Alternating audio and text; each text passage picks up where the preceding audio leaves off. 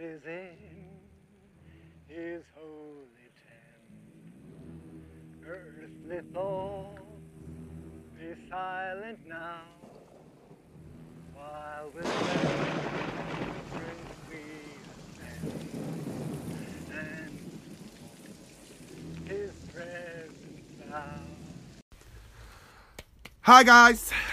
Hey guys, it's Tiki. And Walter. And this is True Ghost Stories by Real People. Okay, What? so you just say this is this like you didn't even say nothing after. You just paused. I said this is True Ghost Stories by Real People. Tonight's episode will be dwelling into famous hauntings. Not dwelling, uh, delving. My apologies. dwelling, Delving. delving. Okay, I didn't hear you. That's how you talk to me, especially on this on the pod. so, am I gonna go first? I was hoping so.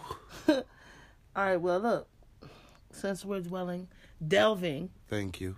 into famous ghosts, I want to talk about Boom Toys R Us in Sunnyvale, California. Sunnyvale. Yeah, Like Sunny, like Sunnydale? Sunnyvale. No, I heard you say Vale, but I'm saying, is that like Sunnydale? That's where Buffy's from. Wow. So yeah, like Sunnydale. That's amazing. She's the best slayer. So while many people may not think of a modern superstore as being haunted, the Toys R Us haunting I've heard about Reminds- this place all the way back on Unsolved Mysteries with Robert Stack. reminds us that every plot of ground has a history. Built in 1970, the toy store is 60,000 square foot, one story building. It is located 30 miles south of San Francisco at 130 East El Camino in Sunnyvale, California. This was once an apple orchard and part of a huge ranch owned by John Murphy during the late 1800s. Paranormal activity occurs regularly at this site. Typically, employees unlock the store in the morning and find the toys and books scattered about when they had been neatly shelved the night before. Sometimes objects fly through the air or simply end up in a different place.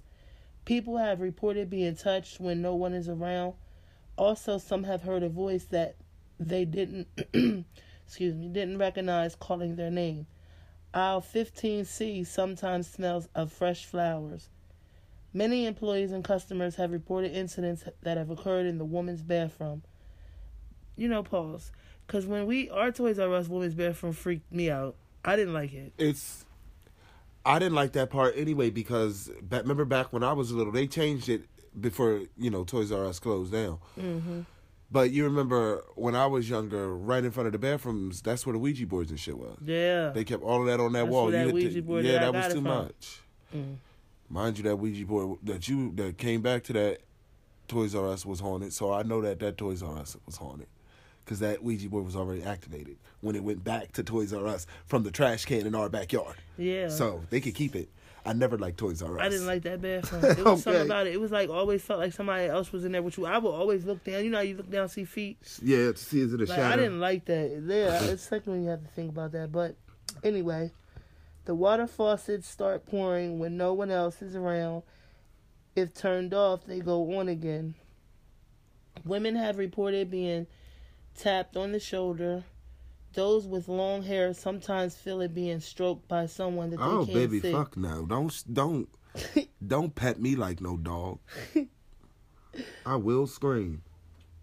Though incidents had been occurring for some time, the story was not investigated until 1978 when local writer Antoinette May took an interest in the ghosts. May invited psychic Sylvia Browne, a photographer, and several others to spend the night in the store. The, ex- the group expected the ghost to be of John Murphy, the land's original owner. The first impression that Browne picked up was of a tall, lanky man with his hands jammed into his pockets. The ghost spoke with a Swedish accent and said that his name was Johnny Johnson. He warned Browne that if she didn't want her feet wet, she had better move. Records show that a well once stood on that spot. She reported that Johnson Johnson was waiting for someone named Beth. Johnny Johnson lived in Pennsylvania before coming west sometime in the mid 1800s. While in California, he worked as a circuit preacher. Johnson became inflicted with inflammation of the brain, which left him with a mental handicap. Because this is because this he was called Crazy Johnny. That's a shame. Johnson ended up working as a hired hand on the Murphy Ranch.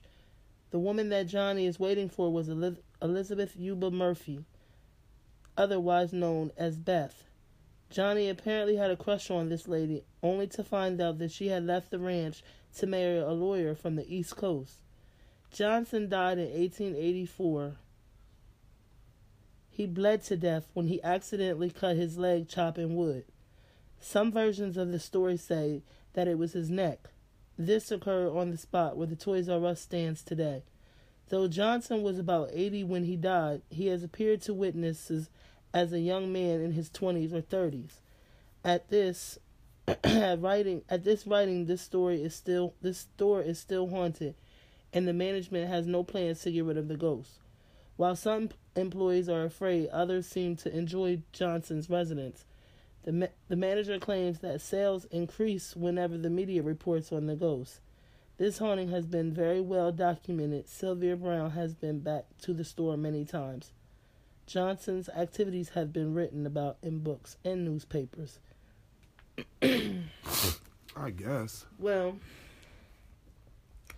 I want to say about um, what I was about to say about. Oh yeah, what what is what is it now that Toys R Us is closed down? It's just a building. No, no. I what you haunting now? I mean, but I'm pretty sure that Didn't the building is down? not still Toys R Us. Mm. So whoever they sold it to, probably to still have to deal with the same stuff because it's on the same land. Right? No? Uh, yes? Maybe? No. So you I'm- telling me? yeah, I'm saying they probably are. That's what I'm saying. I'm thinking. What I, but what I'm saying is, you because you said who's haunting it now. Who's what do you? How do you know it's not a new building? Like they turned that old Toys R Us into something new. Okay, but then at the end of the day, but it don't matter. John Murphy or whatever his name is. But depending upon what it is, land. how much will you really notice him? Like it depends on what it is. Like if It's you, probably still going on. The bathroom's probably still running. The water's still running. The uh, fif- But who 15 cares? C aisle but smell what like. is it? Because it it depends on what they turned it into. You only noticed him at Toys R Us because late at night you got to clean Toys R Us or they got to go into the bathrooms late at night. That's the only reason you noticed him. If it's uh if they turn that shit into like a I don't know what you could turn it into where you wouldn't notice him. a skating rink, Even then, people them nachos and shit. a supermarket. Yup, Yeah, you, wouldn't notice him. You would notice him because them things go flying off the shelves. People don't care about that shit. Yeah, they do. You walking down the aisle doing your grocery shopping, and all of a sudden, cookies. You gonna and, look? You gonna say? go Y'all need to put that. Uh, you know me. I'm. Uh, you know I'm not gonna look like that in either of you. Yeah, you would, cause hey, you you you gonna try to make an excuse for it. These Yo, are, they got I'm loose. you, they got we- loose metals on here. Nah, this that mean that no. Walter? Do that mean this this whole thing could have collapsed on me? like is that loose? No, They got stuff falling no, off the shelves. No, yeah, no, you would. no, no. I'm not talking about that. I'm talking about flying off them shelves like the um, like like Amityville, like like like The Conjuring, like flying. I'm talking about at you. Like you talking about? I'm gonna just sit there and say, "Oh, Walter, is these shells loose? Could it fell on me?" No, no, I'm not. type of idiot do you take me for? You sound dumb. Moving on. Okay. That was really disrespectful. I felt like. Anyway, listeners, we're gonna move on. Bless you, sir. Thank you. so, what you feel about that one? Uh, really not much. yeah. Mm. Cause I already knew that story. Okay. Well, the next one is we're gonna move on down to Disneyland's Haunted Mansion. Okay. Hundreds of people visit the Haunted Mansion in Disneyland every day. In fact, it holds a record for being the most visited dark ride, and Disney Imagineers worked hard using old magician tricks to create these illusions. While they may not have known what they may not have known was that there are now several real ghosts haunting the place. In the early 1950s, Walt Disney and one of his top engineers, Ken Anderson, began working on the idea of a walk-through haunted house. The inspiration came from a Disney cartoon about the headless horseman. The visitor was to enter a New England style house and follow the story through the attraction until it reached the climax in a graveyard scene. Anyone who has visited the attraction knows that ideas changed, and Disney and Anderson developed a New Orleans style house that the visitors ride through on a doom buggy. It does, however, retain the graveyard scene form in the original from the original plans. Construction of the building was put on hold in 1962 but halted in 1966 when Walt Disney died. The designers were in a quandary as Walt had not finished the planning. For a few years, the public could see the frame of the building poking over the construction fence. Urban legends surfaced about how the ride was being redesigned because it was scary that it supposedly caused the man to have a heart attack. The attraction finally opened in 1969. Pause. That is why. Yeah. see how rumors get started. That ride ain't even been open yet, and they talking about somebody that already died, and this is what that's the rumor already. Exactly. So shut it down. Wrap it up. And the ride, nobody even been on the ride yet. So it finally opened in 1969. While the building was built on property that had no previous construction on it, it did manage to attract some someone who had died nearby. In the 1940s, a man who had been piloting a small plane crashed in a lake near where the park was to be built later. His ghost has settled into the haunted mansion, referred to by cast members, employees, as the man with the cane. He is often seen late at night, especially after closing. The man in a tuxedo is another spirit, though no one really knows who he is. One day, an employee was working in the area where passengers disembark. There is a mirror there, so the attendant can see when the riders come up behind her. She kept seeing a shadow in the mirror, and when she turned around, no one was there. The figure seemed to be wearing a tuxedo. then she felt a chill and a hand placed on her shoulder. Of course, wait. Of course, she turned to find no one there. The woman ran out of the haunted mansion and soon quit her job. There is a legend concerning a woman who was who wanted to scatter her young son's ashes inside the haunted mansion, but was forbidden by Disney officials. She snuck the ashes inside and covertly scattered them. Who does that? Apparently, this was not her son's last wish, as since she did that, people have sometimes seen the apparition of a crying boy sitting near the exit. Though there have been many stories circulated, one person ever actually died. Wait, one person, I don't know what that means, in the Haunted Mansion. Each year, Disneyland sponsors Grad Night, which is for high school seniors. Two teenage boys were riding along in a doom buggy when one of them decided that he wanted to see the room called Seance Circle up close.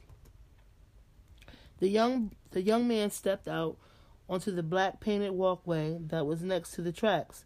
What he did not realize was that there was a gap between the walkway and the platform on which the display sat. He stepped off the walkway and plunged 15 feet to the floor, breaking his neck. Mm. Mm, that's sick. Seance Circle has been odd since the beginning. A sound designer was setting up equipment in the area before the attraction was open to the public. He kept hearing music coming from behind one of the new walls. He submerged that the radio had been walled up accidentally. After several days, the music had never ended and no radio announcer ever came on. The man could never find the source of the sound, so he arranged for the speaker to go in the area and drown it out. There have been many legends associated with the haunted mansion. That's it. That was nice. Mm.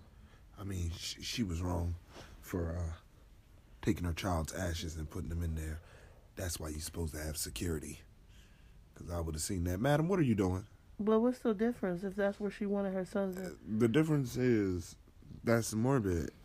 And we have other customers who don't want to get on this ride knowing that you put your child's ashes, which really should have stayed with you. I don't see why people do that. What? The hell's the point of you getting somebody cremated and then you don't keep their ashes? Cause I'm keep mine. Yeah, don't sprinkle me into the wind. You just said Sending yeah, me anywhere. Of course, I don't want to be cremated. It's neither here nor there. but- Let's but- hop on But of course I'm going to. hop on over to Southern Virginia to the Shirley Plantation. Gracing the Southern Virginia Virginian colony and commanding a view of the James River, Shirley Plantation began building in 1723 by Edward Hill III for his daughter Elizabeth. Hill's daughter, Hill's sister Martha had left for England to study, leaving behind an unsigned portrait of herself. A strong mouth and deep eyes dominated the painting almost daring one to ignore its presence in the room. Martha later married an Englishman, Hugh Griffith, and remained in England. Though the portrait is known by the family as Aunt Pratt, no one seems to know the source of the name Pratt.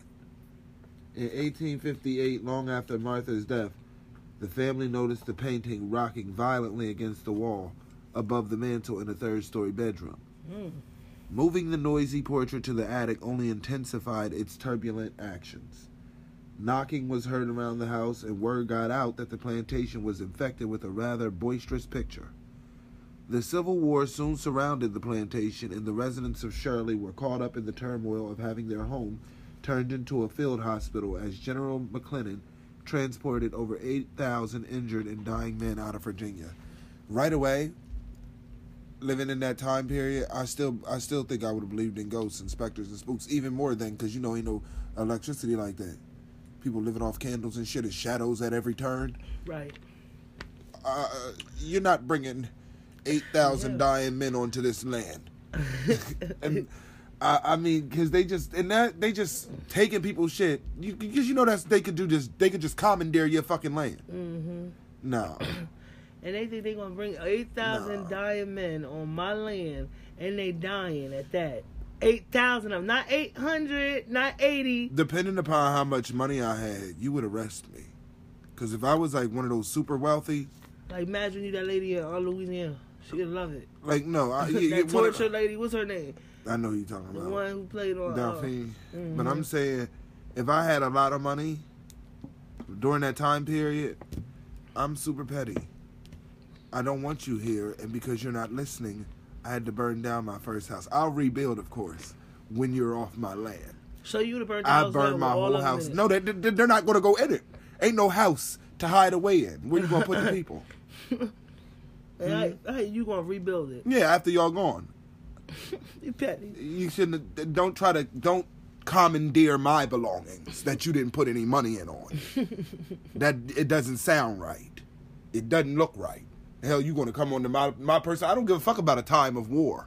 Okay? I, I didn't ask for that war. It didn't got nothing to do with me. So you find the next man house who agreed to the war who feel what you feel or wh- whatever have you. Mm.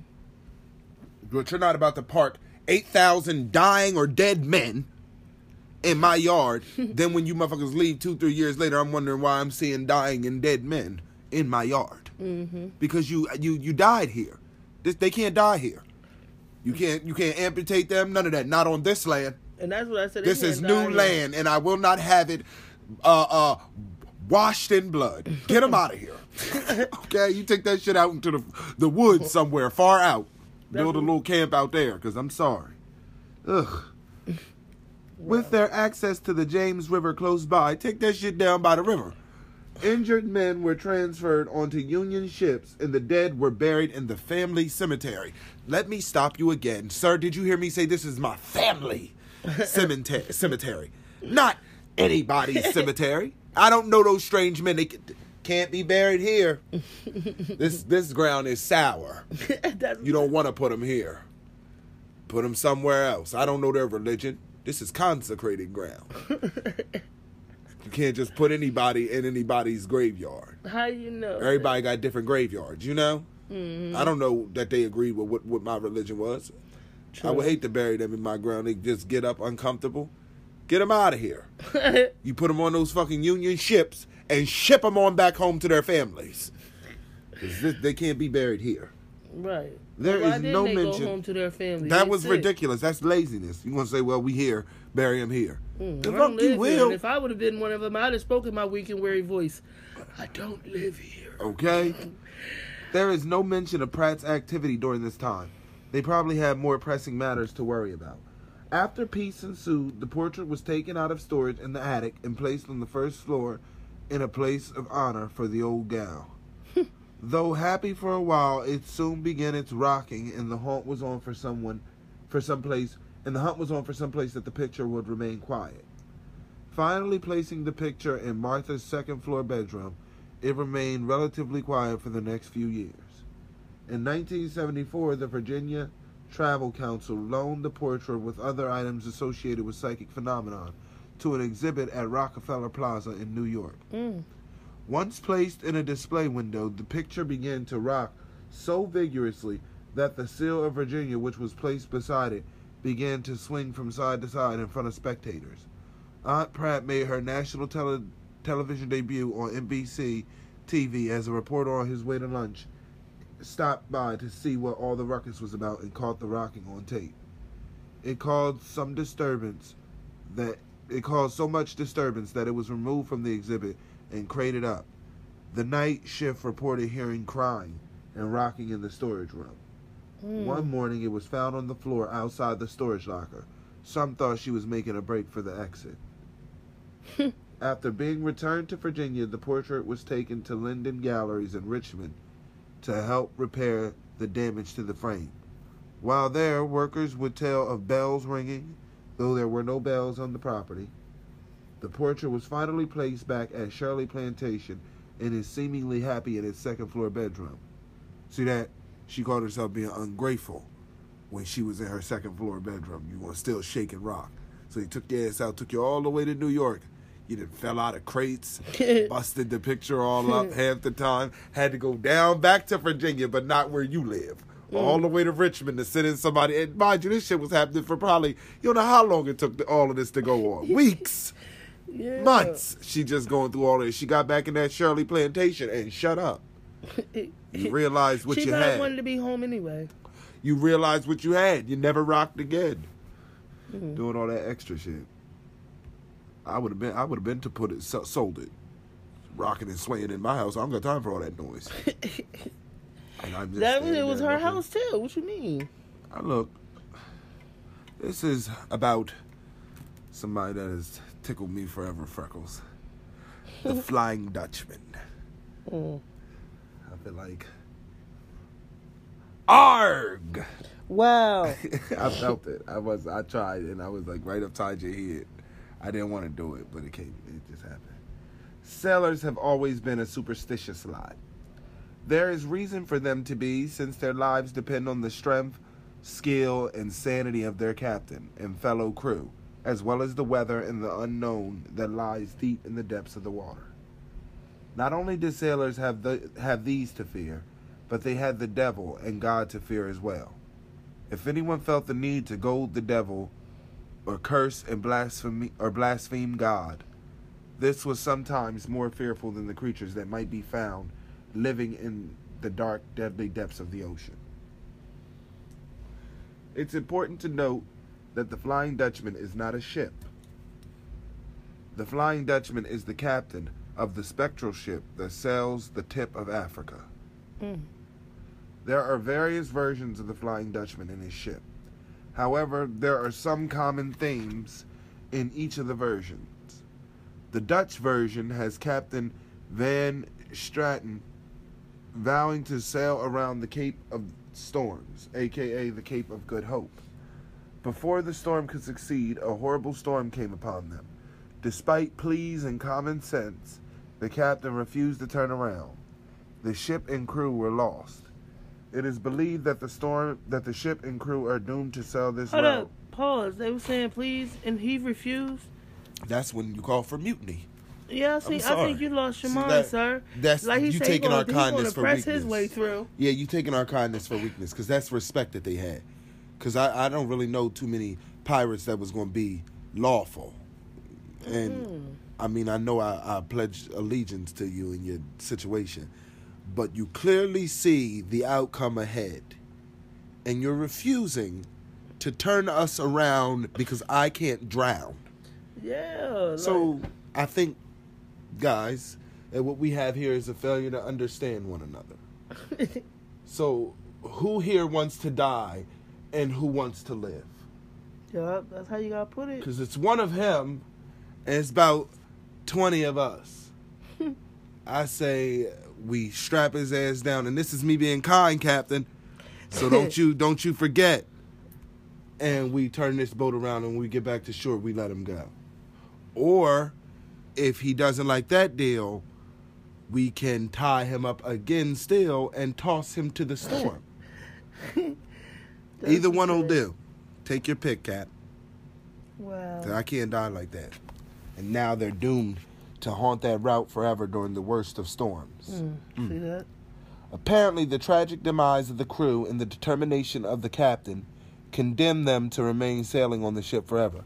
I feel like that's the truth. Like he probably still, like they don't even realize they did. He's still Just trying to complete the same task, and he just still yelling it at them. And they wonder how long we been doing this shit. They probably caught up in a time loop, don't know nothing. They probably don't. In the British version, the captain and his crew were sailing around the Cape of Good Hope in 1821 when a deadly and fierce storm struck. The crew pleaded with the captain, who refused to turn to safe harbor. Instead, the captain mocked them in their fears. Mm. The captain then strode to the front of the deck, planted his feet, and shook his fist to the sky, screaming a challenge to God Almighty. Like um he did on Forrest Gump. Yeah, that is sad. like Forrest Gump. You don't remember? The hell with Forrest Gump. Blasphemy spewed from his lips, taunting God to sink his ship. That's what he said. That I know some motherfuckers like it. You heard? Oh, Forrest Gump, like you said. He I said, mean, "You'll never sink this ship." When look, when you when you in when you questioning your faith, you tend not to care. okay, Wow. That's deep. I'm not doing. you can't that. really say you had a relationship with God if you ain't never said nothing smart. I have. Oh, Yeah, I you have. ain't never- My dad died. I Yeah, have. you- on different times. You don't have a life, I relationship with him if you ain't never went off. And then you look fucking insane because you, you're snapping to the thin air. if, if you were seen by a regular person, they'd look at you. What the fuck is this guy doing doing, here? right. But you don't care because you know he listening. You on that petty Betty. Either way, he was taunting God to sink his ship. What made the captain so angry and careless is not known. But God must have heard him clearly because a ghostly figure appeared on the deck facing him. Mm. The captain continued his angry tirade and focused his vile energy now on the ghostly figure. Wow, he turned. He that wasn't- motherfucker was a G, no doubt, wasn't he? He wasn't, He said, "I what the what? Just what the fuck's this supposed to mean? you pop up here glowing. who, who does that move? I'm supposed to what? Be scared and turn around? I bet you bastards would like that. You can take that eerie glow and shove it. He was on. He look at this. The figure spoke. Only once, condemning the captain to spend eternity on the very ship on which he stood. Mm. In the different versions, it is clear that the captain is to blame for his own fate and the fate of his crew. No one can say who the captain was or the true name of the ship. The captain's ship has been sighted many times over the years by dozens of people. What? One witness was a prince of England who became King George. On July 11th, 1881, the Flying Dutchman was seen by crew from the Royal Navy ship HMS as they sailed off the tip of Africa. One witness to the ship met his death shortly thereafter. On January 24th, 1923, there were four witnesses to the sighting. Fourth Officer N.K. Stone reported seeing a sailing ship with no visible sails, surrounded in a luminous mist. The ship moved quickly and silently, disappearing as suddenly as it had appeared. Mm. Second Officer Bennett, a cadet, and a helmsman witnessed the apparition as well. Both Bennett and Stone confirmed the sighting, but the cadet and helmsman could not be found. After that, I don't, I don't, I mean, not to confirm, I guess. During World War II, a German submarine crew reportedly saw the ship as well. 1942 is the last reported sighting of the Flying Dutchman. The witness reported the derelict ship sailed into Table Bay and vanished. It is believed that the Flying Dutchman is responsible for food that goes sour on ships, lone ships that meet a disastrous end, death's crew, and the veracity of storms. You see, that's how people enter. That's how you enter godhood. You see, that's how legends and you become like a god. Next thing you know, now the ship has the ability to make other food on other ships, no matter where the ship is, go sour. Mm. People, we, I think the mind keeps shit alive. You can create shit just off of a, a mass collection of people believing. Yeah.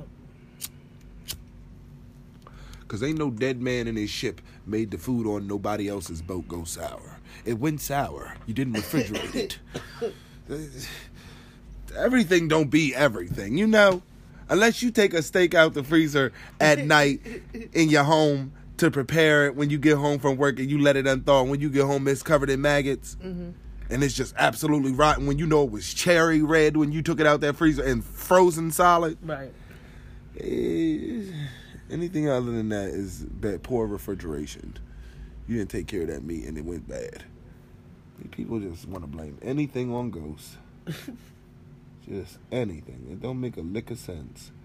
Here's one of my favorites, Freckles. Welcome to Haunted Alcatraz, Mm. or Helcatraz, as it was called by some inmates. Excuse me. The history does not begin or end with the use of Alcatraz as a prison and penitentiary, for it was known to Native Americans and avoided as a place that contained evil that contained evil spirits. Why don't people listen to Native Americans? I don't know because they always know the truth. This this is it's sad to say because it has become and it's the only land we know, you know. Because I I wasn't brought from another country. I was born here, as were you, as were a lot of Americans. Most of us, all of us. right. Don't speak about me though. You, I mean, come on now. You what, what- part of, the, of a different country you came from? Your mama was born here. Your your grandmama was born here. Your great grandma was born here. You know. Know, I was born in. Um, Stop. Either way, this land is not really ours. Mm. So how you gonna tell a motherfucker been living here s- years before you was here? okay. Like if I tell you, hey bro, don't go over there. Last time we went over there, it was just a whole bunch of nonsense, all sorts of dark entities. It was just weird. It creeps me out. It's a bad vibe. No, I, I'm gonna go over there. Ain't shit over there. Not only am I gonna go, I'm gonna build a prison. The energy of those who come to the rock and never left, uh, who came to the rock and never left, still remains for visitors from around the world to see, feel, and even hear. Alcatraz is a portal to another dimension, where unexplainable events continue to occur. Whoever or whatever lurks in the shadows can be heard, seen, and felt. As a parapsychologist suggests, where so much trauma and negative emotion has occurred, there is bound to be residual energy. And Alcatraz has to feel has the feel of an immense haunted house, complete with fog and restless spirits. Although the candle may have burned out for Alcatraz long ago, its legend never did. Prior to its discovery by Europeans, Alcatraz was viewed as a barren white rock, white because it was covered with pelican droppings, thus receiving the name the Island of the Pelicans. However, it wasn't until the 1850s that the import, the importance of this tiny island as a defensive position was realized. Finally, the military de- decided to build a fortress in case an unfriendly ship might decide to enter the Golden Gate. The Army Corps of Engineers began to construct an impenetrable and imposing structure in 1854. The original construction estimates at 300,000, but it did not take into account the wind, rain, fog, strong ocean currents, lack of water, lack of vegetation, and the fact that there was only one possible spot to land equipment and supplies. Construction began with the erection of a temporary wharf for supplies. This followed by wooden shops, storehouses, barracks, and offices. Those who couldn't make it in the gold fields became reluctant laborers on Alcatraz. The labor force carved out roadways and other features as the fortress slowly took shape. It was only a matter of time before Alcatraz began taking human life.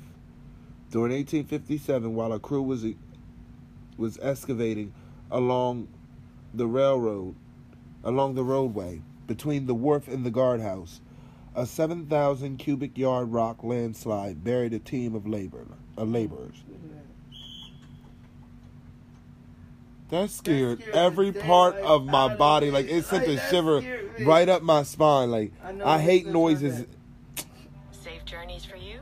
My God, you got to do something. You got too much stuff going on with you. All of these uh, uh, electronical So that's malfunctions happening around me. Stop. Okay. Bury the team of laborers Daniel Pewter, age 50, of Ireland, and Jacob Unger, 25, of Germany, were the first known deaths on Alcatraz. On a cold December day in 18, they still there. Mm. Daniel and Jacob, they still there. On a cold December day in 1859, the 3rd Artillery arrived on Alcatraz with a group of 11. They were anonymous soldiers of Company H, the first prisoners to be incarcerated in iron in the basement cell room of the guardhouse for crimes not recorded in the Army files. Alcatraz was now a fully operational fortress and prison. By August 27, 1861, Alcatraz was designated as the oval as the official military prison for the entire Department of the Pacific. Leaving, living conditions were grim. Men slept side by side, head to toe, laying on the stone floors. Mm. There was no running water or heat in the cells. Sanitary facilities were almost non existent, and diseases were rampant. My God, get the hell away from me. we cannot sleep head ne- right next to each other, toe to toe. You breathing and sneezing all in my face. Y'all better get me the hell up out of here or put one in my head. Yeah, That's what I choose. I can't be there. Give me liberty or give me death. I will not stand this. I, I, I, you know, I have, I get bad colds anyway. Seem like every other month I have a, a cold. I can't have you breathing that noxious disease into right into my open mouth while I sleep. Well, uh, Ugh. After the Civil War, Confederate sympathizers caught celebrating the death of President Lincoln were sent to Alcatraz. what? See, that's that didn't feel very American. Mm-mm. If I if I should be able to shout and dance if I feel like somebody I didn't bang with died, this is America. That's not right though. But I don't think you should be thrown in jail. okay, especially not Alcatraz. I'd rather you beat my ankles with a billy club and send me home. The Army designated Alcatraz Island as a prison for military convicts in 1868. In malcontent, in malcontents on of society. Oh, the land by the late 1800s and early 1900s. Indian chiefs and tribal leaders of Arizona and Alaska were also being incarcerated, along with some of the worst thieves, deserters, rapists, and repeated escapees from the army. From the army? Oh, okay. Alcatraz again became a disciplinary barracks for U.S. Army military incorrigibles, as well as a health resort when soldiers returning from the Spanish American War were brought there. On the morning of 1906, there was a there was an earthquake in San Francisco. Alcatraz shook but sustained little damage. Mm, I bet it did. Okay. That same year, four prisoners tried to paddle to the mainland on a butter vat. What the fuck's a butter vat? Mm-hmm. Only to have strong currents bring them back. There you go. I would have said no. I would have said no. I'd have That's a- jumped out of that yeah, because that's a- before that's I went goat. back. I'm sorry. That, that's that's Because if, how you been? How, if it was bad, how bad do you think it's gonna be now that you back? okay. That's a demon. Any two times I'm getting out there and suddenly the winds pick up and just shove Say, me gently back to shore. You Yeah, that's nowhere. a possession. It's something on there. I would have said it. I can't go back to that island. There's something in there. Yeah. It's yanking us back. I would have said no. We going we, we got we got to do something. I don't know. I don't know what what y'all guys. What y'all y'all better cut off. Each of y'all cut off an arm and paddle us for. I don't give a damn how you do it. I don't give a damn if you get out of this boat or, or this little butter vat and get on the back and you kick your legs and paddle us across. We're not going back. And we not. I'm dead ass. We gonna jump in, or we all just gonna die here. This, this here is this where we'll it. pass. This is it for me. I won't I'm go not back. Going back. All of the men were captured or surrendered. Oh, no. Driftwood was used during escape attempts in 1912, 1916, Driftwood. 1927. And a ladder was used during an escape attempt in 1929.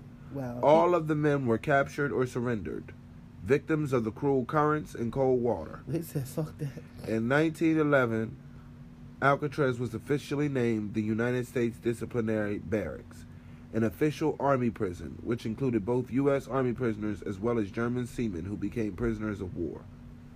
The social upheaval of the 1920s and 30s and rampant crime sweeping American provided Alcatraz a new life. See, why do people write like that? And I've read it like that. It says the social upheaval of the 1920s and 30s and rampant crime sweeping American provided Alcatraz with a new life. During escapes, gang related murders and mass rioting were a menace to an early to an orderly prison. It didn't sound very orderly.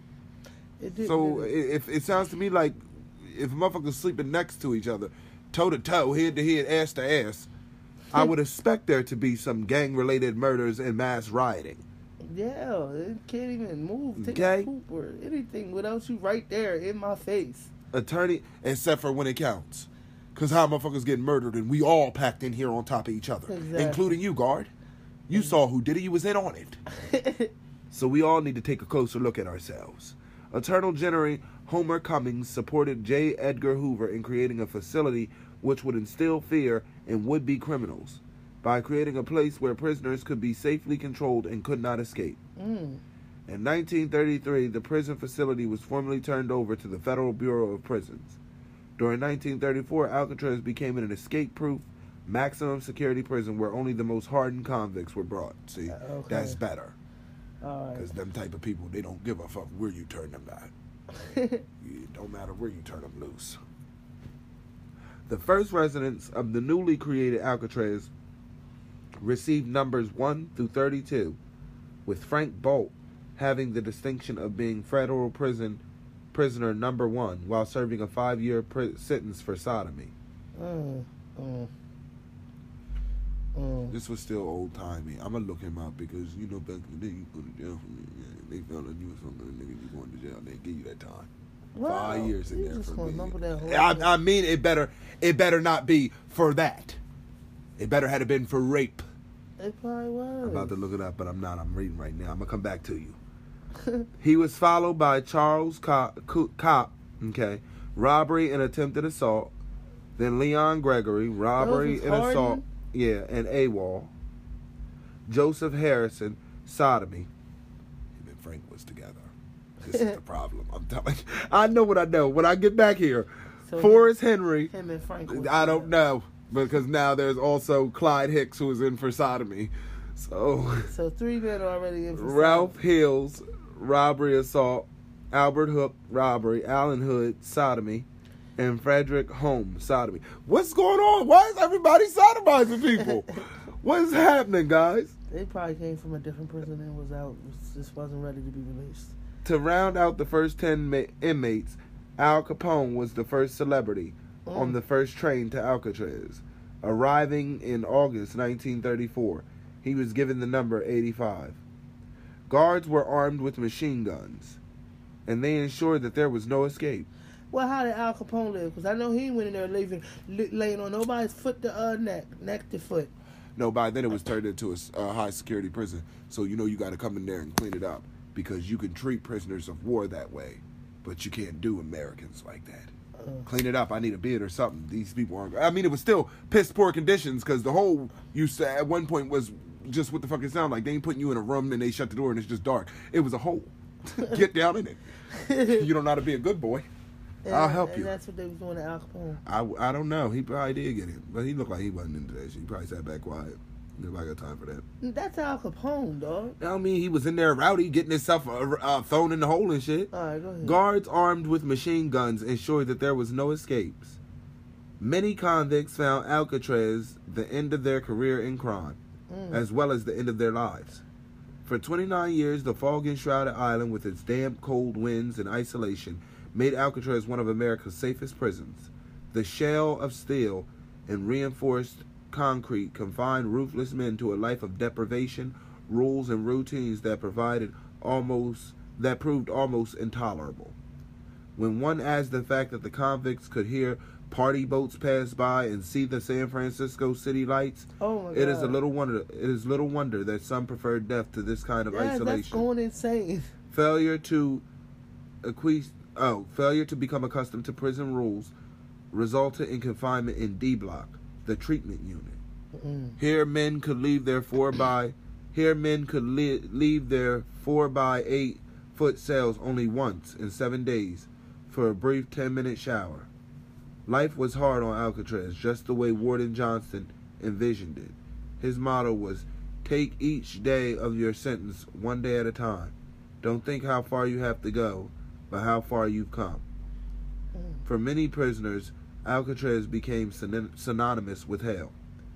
There were a number of escape attempts from Alcatraz, but the bloodiest occurred on May 2nd, 1946, involving Bernard Coy, Joseph Cretzer, Sam Shockley, Clarence Carnes, Marvin Hubbard, and Moraine Thompson.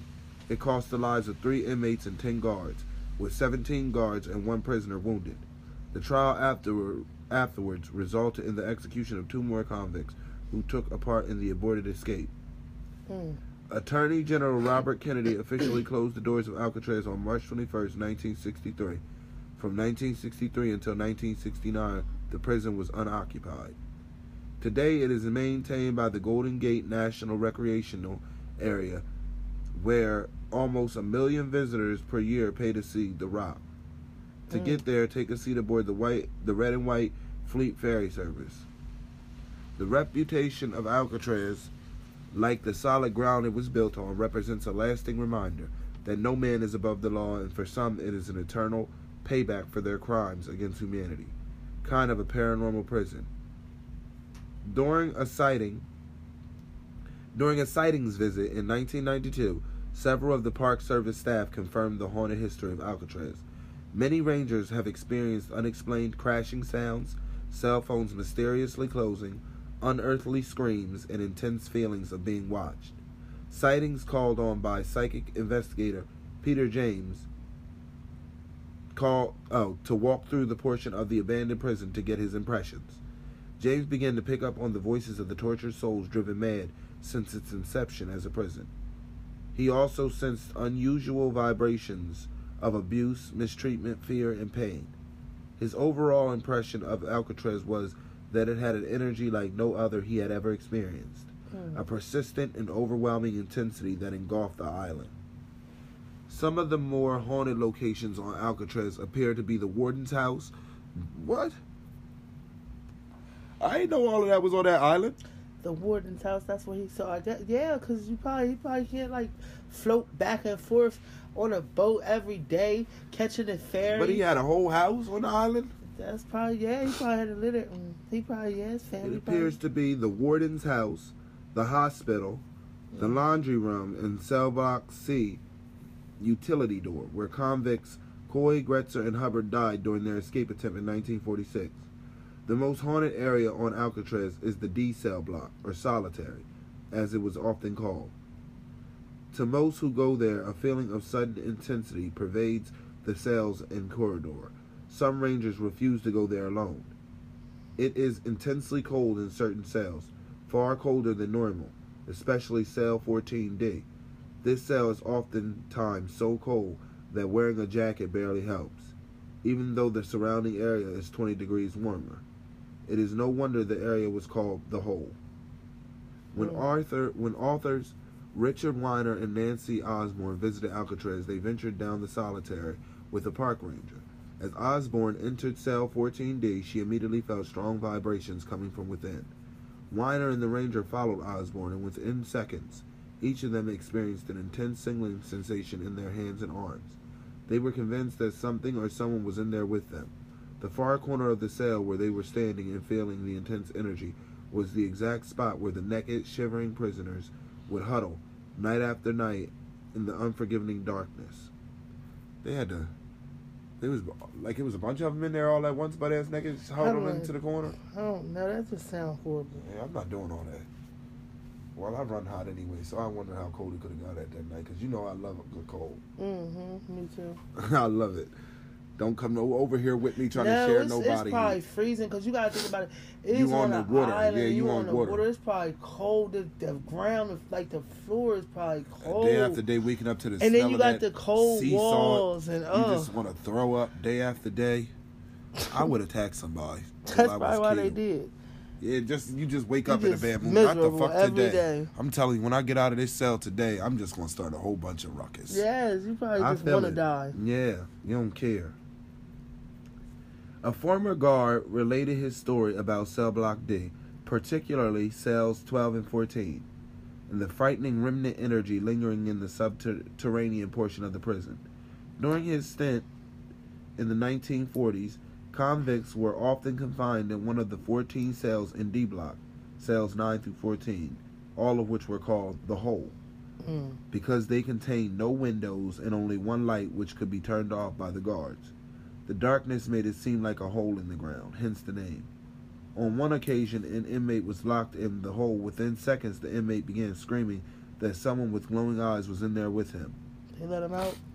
Probably not. Probably said, yeah, "Don't tell me you in here doing all this bad shit and you scared of the boogeyman." they probably did say shit Uh-huh. like that They probably said, "Brother, shut the fuck up! Ain't no nothing in there with no glowing red eyes. Ain't nobody else ever said it. You're not getting out.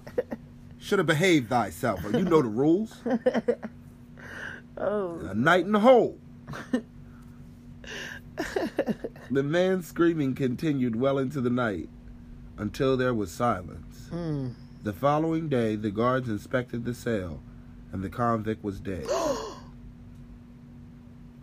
A horrible Oh expression etched on his face, and noticeable hand marks around his throat. I would have been any one of those guards that heard him screaming that night, knowing none of us went in there until the morning, and he did with hand marks around his neck. And he said something with glowing red eyes was in there. I would have quit. I'm going to go home on the ferry, and please, don't call me on Monday. don't call me on Tuesday. I will not be coming back in. I do not care for this job, nor do I need a recommendation from you. Goodbye, and good luck. And may God have mercy on your soul for as long as you choose to work here, because all of y'all know that was some oddball, monstrous, demonic shit. How did he die? Yup. with a horrible then- and then- expression and then etched on his his face. family. How you explain that to his people? How you going to explain that to his family? And noticeable hand marks around his And throat. and the family going to say that. No, I see hand marks around his neck. Somebody choked him. the autopsy revealed that the strangulation was not self inflicted. See that? Some say he was strangled by a guard who had enough of the man screaming, Mm-hmm. although no guard ever admitted it, even to the other guards. Mm. Damn, so he said none of the guards was admitting it, not even to the other guards. You know, guards talk with each other. Yeah, So- they would have said it to the other guards. But then again, to tell me that none of the guards ever admitted, I don't know that. You could be looking me in my face lying. A man don't just die. All of them would have been up for uh tr- for see the, the life ain't fair because it would have been me. I don't give a fuck if you can't explain it. If a ghost did do it, I didn't see the ghost did it, and I I I, I didn't know that ghosts kill people like that. but I know humans kill people, and I know it was all of you motherfuckers in here, and it ain't no camera, to because you know they didn't have that shit then. Right. Ain't no camera in here to tell me what really went down, so you killed him. The noise started to build up, and you just couldn't take it anymore. This island will make a man do crazy things, even the most sane of men. You killed that prisoner. You was tired of him screaming and hollering about the thing with the red eyes. For all I know, the thing with the red eyes was infecting you. He's seeing it, but it was filling you with rage. Yo, I swear, like, I would have quit. A number of guards from 1946 through 1963 experienced something out of the ordinary at one time or another. From the outer rim of the grounds to the deepest caverns, there was constant talk of people sobbing and moaning, Mm. horrible smells, cold spots, and seeing the thing with glowing eyes. So plenty of people had saw the thing so with glowing imagine, eyes. wow. And you don't know what the thing with the glowing eyes is. That feels like that's not something that came there when they started building. That feel like that's the thing that the Native Americans was telling them about not going over there for. That's mm. older than them. That's as old as that fucking rock. Said don't go over there. There's something over there, and you still go over there. That's the thing with the glowing red eyes. And then you build. Yeah. So now it's got to hide and weave and, and and share space that it they have to share before because the Native Americans was respectful. Right. They say you can keep that whole fucking rock, pal. this is horrible. There were cold spots.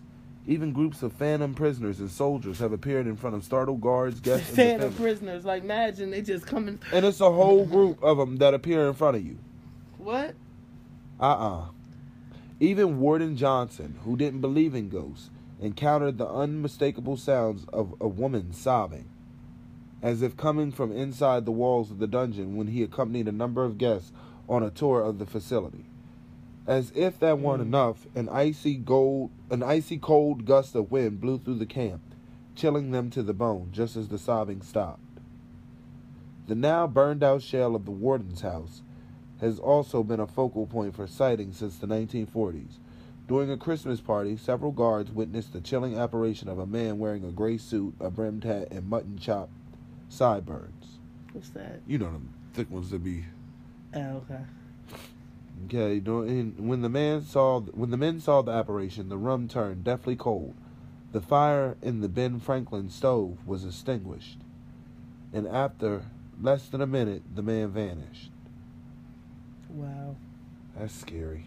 I want to go to Alcatraz. I do too. Now I do want to go there. Yeah. I don't want to see nothing, but I want to go. I want to hear something. I'm dead. Like like when when I say we, I want to go to these haunted places. I just don't want to see anything. Yeah, I I'm can good hear with anything feeling. all day, and I I'm can good give with me a feeling. feeling. Don't touch Don't scratch me, though. Don't touch me. Don't, Don't pull stroke me. my Like, hair. That's what I'm saying. Don't do none of that. None of that. But you can step down the steps. You can Yeah. swing the door. You like- can moan and sob. I say, And "Oh shit! like, Did you "Oh hear the God, sobs? Did you hear that? I heard the sobs of pain and torture, Oh yeah. That but I don't want to see the torture that's making you sob." This is another. This is what. This is a place I never really wanted Wait, to go I know you to. ain't passing me. Oh, go ahead.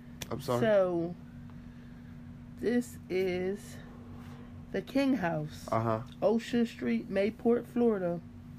The King House was originally built on an old Spanish graveyard and was used as a boarding house for travelers and sailors. The first house, no, the first house fell to fire and was rebuilt sometime after April 25th, 1881. It still stands in Mayport, Florida to this day. The house was purchased, owned, and occupied by John King until after his death in the, the late 1970s. It was during his years at the house that John King made it made it the ce- celebrated haunted house of the area. Mr. King told ghost stories to the children of Mayport on a scheduled weekly basis and soon was telling his stories to many, many visitors from all over the country.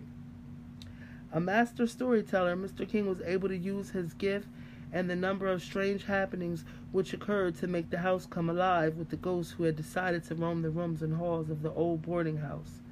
A number of university studies have been conducted at the King House, and it was concluded that the atmosphere at the house was perfect for haunting, and there was some kind of presence in the house.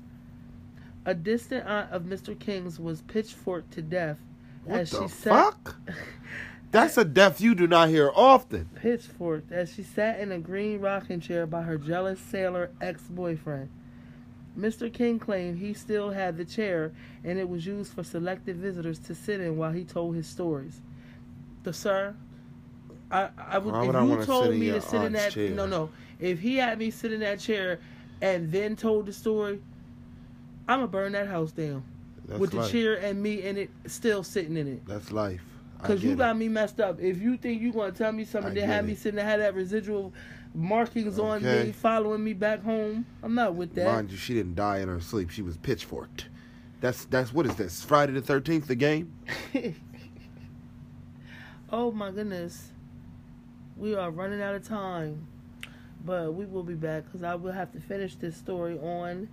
So the next episode, for the listeners, we will be finishing the story of King House. And getting back into more famous hauntings. Be right back after this commercial and musical interlude. And we're back. Hey guys, so we finished last reading about the King House, which we weren't done, so I would like to complete that. so, starting from where I left off, a distant aunt of Mr. King's was pitchforked to death as she sat in a green rocking chair by her jealous sailor ex boyfriend. Mr. King claimed he still had the chair and it was used for selected visitors to sit in while he told his stories. Many, including Mr. King, have claimed the chair rocked with no when, with no one sitting in it. The death of the aunt is a great and tragic story, and her ghost roams the halls of the of the house to this day. The little man in red was a ghost who had a sense of humor and who would play games and tricks on Mr. King and his guests. Mr. King told of the times he would go down the stairs at the house and there would be strangers sitting in his living room. When he would question them about being in his house, they would say they came for the ghost stories and that his butler, a little man dressed in a red uniform, answered the door and let them in. He told them to wait in the living room and he would get Mr. King. Mr. King never knew where the little man came from, but he was one of the first ghosts. There was one time when a young couple gave Mr. King's ghost butler a ride from outside Parnell's restaurant when it was raining. When Mr. King questioned the couple how they got into the house, they told him the little man in red asked them for a ride because of the rain, and he had told them to wait in the living room for Mr. King. Sometimes a couple would be surprised to find him sitting in the back seat of their car as it was parked by the King house. The lady in white was a young woman who was killed on her wedding night in a car wreck near the little jetty rocks near the King house. Being so near by the house was the perfect place for her ghost to settle. Mr. King heard her crying the night of the accident, and a few days later he encountered her in his kitchen. Wow. He wait a minute, where am I? So he heard her crying. Okay, he encountered her in his kitchen, where she would spend most of her haunting time. She would be seen at the sink doing the dishes and cleaning off the table or opening the stove. She even put away things Mr. King left out. She wanted to be a good wife and housekeeper. She was also territorial and didn't like other women in her kitchen. It was hard to be a female cook in Mr. King's house. The lady in white would make sure her cake fell. She also followed some of Mr. King's guests home. See? That's what I don't like. Don't follow me nowhere. so, it was consistently the young girls who would see her away from the house, but she would always return the same night. The ghost would pull the covers off of Mr. King and guests at night. They would open the doors when a doorknob was reached for. Mr. King had a niece who would not go in the house because she could always smell her dead husband's cologne when she did. Wow. I think I want to visit that house, but I don't think so Okay. because of um. follow me around no house. Yeah, that's my only thing. I don't. I feel like you tr- like I'ma steal something. Get off my fucking back. That is not even like. That's what it's about. You think somebody wants something out your house? Yo, you would say something like that. That lady, they just said that the lady is territorial. She died close near, well near. You think somebody great steal something out your house? It's not even her house. Didn't you just hear him? What? No, it's not her house. Oh, then you need to get off my back. She died near it. You didn't I don't hear? got nothing to do. It still ain't your house. Go to the street where you died, Wow. or the land or the part of the house where you died, and that's what you be territorial of. Don't follow people around the whole house like you own the joint. So, this is Drury Lane Theater. Oh snap! Okay, sometimes Does the Muffin Man also work on that street? like wow. Sometimes, sometimes you just can't pull yourself away from the theater, from a good theater. The Drury Theater, the Drury, the Drury Lane Theater Mm. Royal is the oldest theater in London, save the rebuilt Globe. Um, sure the Muffin Man works on Having been built in 1663, it at the time. its walls have a long history full of intrigue, romance, and murder. The most famous ghost to inhabit the audience is the man in gray, so named for his long gray coat accompanying his tricorn hat, powdered wig, and sword. His dress has been identified as a common as common to the 18th century. He's more what? He's more appointment. Wow. To shush patrons rather than scare them. He comes to watch the play from the balcony, where he slowly walks from one end to another, only to disappear into the wall. Who said ghosts only appear at night? His favorite haunting time seems to be between 9 a.m. and 6 p.m., time enough for the tour groups to get a good peek. He is often seen at rehearsals, and his presence is, considered very lucky. Of course, there are the people that want you to break a leg before any performance, too, so I think they're just looking for something to hold on to. King Charles II, who gave the theater its royal character, also likes to pop in now and again with his with his routine. His love of the theater also extended to a young actress, Orange Seller, Nell Gwynn, who got her start at Drury Lane. She went on to become one of the most popular and infamous figures of that century, as both a comedian and Charles's mistress. Mm. Perhaps Chuck is wandering the backstage to find his lost lover. He probably didn't find her at the performance of Oklahoma, but it did help Curly hit the high note in his in his hit solo Oklahoma. Sweet young things sweet young things are often helped along along in their performances by the unseen hands of John Grimaldi, a popular comic and singer who was often seen at Drury Lane before his death. He apparently guides them around the stage and gives actresses a little pat on the back after a good job. Don't touch me. Not a bad gig for a dirty old man. Yo, they call him a dirty old man. Wait a minute. Wait one minute. Something wicked walked through the theater about 200 years ago and left rotting corpses behind. Around a hundred years ago, workmen broke through a wall containing the skeleton of a man, complete with a knife poking out of his rib cage. Now, call me crazy, but I'm thinking he didn't do this on accident. At least not the brick bricking himself up bit. The remaining bits and pieces were gathered up and buried in a nearby churchyard. Perhaps this would be, would have been the same churchyard that rebuilt that reburied the coffins left exposed in Drury Lane graveyard in 1830s. It's hard to imagine a more peaceful scene. You, the birds, and someone's foot poking out of the ground. Mm. Yo, some of these, whew, boy. I thought it was gonna be like telling me something about um the, the nursery rhyme. Yeah. That's that's what I really thought. You got another one? I do. Um, I'm trying to see which one I think I like. I want to try. Hmm. Oh, they got my one. I'm going to do one of my very favorites the Myrtles Plantation. The Myrtles Plantation, located 70 miles north of New Orleans, the Myrtles Plantation contains some of the most inter- interesting architecture architecture seen in the South. Lacy ornamental ironwork outside and plaster friezes inside the large airy rooms. The Myrtles Plantation also has been featured in such magazines as Life, Southern Living, The Wall Street Journal, USA Today, excuse me, Family Circle, and many other publications. Many TV stations have also done features on this house. Not all publicity had to do with the architecture.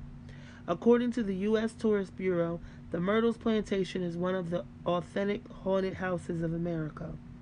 It seems the Myrtles Plantation of Louisiana has many different spirits that roam its beautiful landscaped areas outside and inside the manor.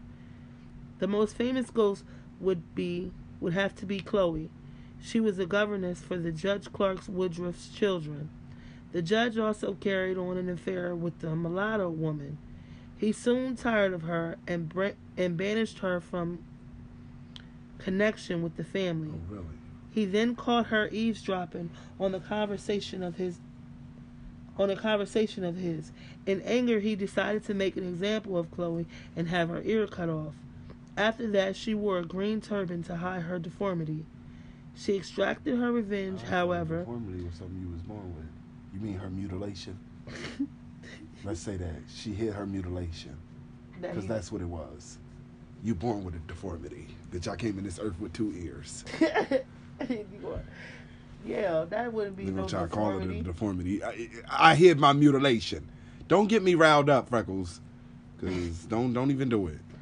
Cause I don't understand. He soon grew tired of her. Bitch, she was tired of you that first night. Okay. Yeah, So after that, she wore a green turban to hide her deformity. her mutilation. She extracted her revenge. However, she asked to bake a birthday cake for one of the judge's children, a peace offering, in a way, in a way, and was granted permission. While mixing up the cake, she added a few choice ingredients to the batter oh, that wasn't in the recipe. And what is it? Oleander. Oleander. Yeah, she poisoned two of the judge's children and his wife to death. She was hanged for her wickedness. I don't think she did that Why shit she got- accidentally. Her her grandmama knew how the root worked. Okay, so that means you grew up as a little girl around root work and and cree cree and all that shit.